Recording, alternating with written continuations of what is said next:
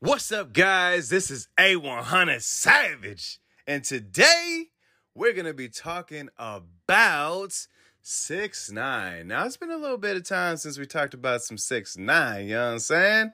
Ever since his uh, album didn't just do so well, they were expected to sell number one, right? They were like, "We're gonna sell number one," but they didn't. You know what I'm saying? But that's not what we're here to talk about up until recently, we had 6 9 getting filmed by some person in the crowd while he's throwing a bunch of money, which I can only assume is a packed COVID 19 situation. Big club. It was strip club, I'm assuming, because he was throwing money. And it was in Miami. COVID 19. No mask on. Everybody up in there chilling, hanging out, wall to wall people, but he got fucking asthma and he has to get out early. Mm-hmm. Something's amiss. Someone needs to write the judge. Anyways, this is what happened. So he was over there throwing bands of money. Uh, uh, throwing that's the band money sound. Uh, you know what I'm saying? And then out of nowhere, came what he would say would be a hater. Oh, this hating ass, blah, blah. No, no, no. A person who didn't like him being a snitch, a self proclaimed snitch. That's what they didn't like. And they were like, oh, he's right there. And so they obviously wanted to, you know, make a scene, even though he was protected by the same people that protect the president. You know what I'm saying? So he's paying extra, extra money while he's wasting the bands out. He probably got paid to be there, most likely. So, I mean, I can't really say he's wasting the bands out, but if he brought his own money, he took a fat L because he paid them and then said, oh, I have too much money. So let me throw this money as well. And he threw that money as well. And that money went up and it came down. And for some reason, not really people were like, like excited about the money throw. Now, I, this is, this is why I'm like, either A, he's throwing fake money, which I highly doubt, or B, this is a strip club and that's why no one else is picking it up. Cause he was just he rocketed. Here you go, uh, throwing it, throwing it. Then got, he got the stare down with the with the goons in the crowd.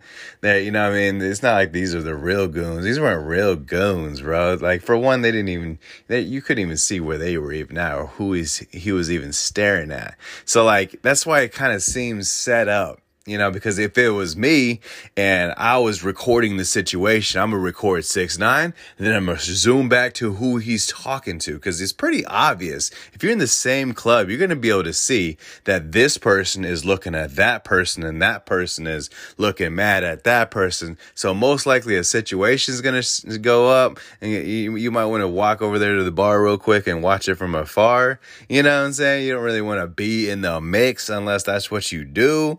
You you know what I'm saying? But I don't, I don't, I don't think that anybody should be a tough guy, bro. If you see some fight or anything about to go down, just back up a little bit. You don't know how far it's gonna spill.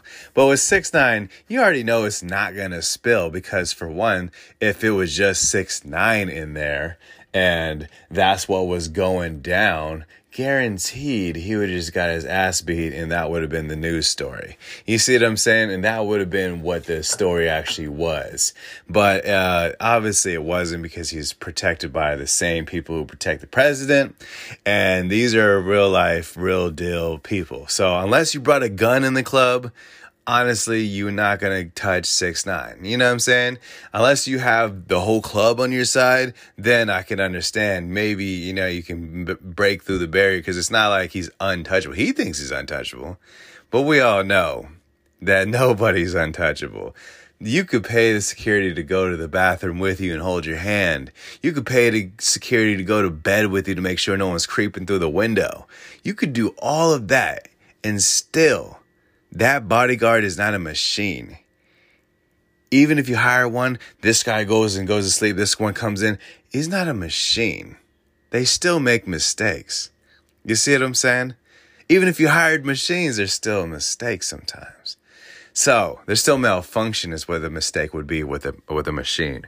So that's what I'm saying. So don't say you're untouched. You feel untouchable, of course, because you probably been around some goons or some people that definitely would have did you in right there, and all of a sudden everything's okay, and and and, and they fended them off and everything's fine and you could stare at niggas and you could be like on the other side like yo what up? Yeah yeah i'm gonna do this i'm gonna do you ain't doing nothing. You you've said it yourself.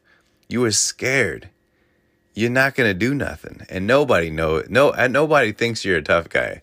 Nobody ever thought you was a tough guy.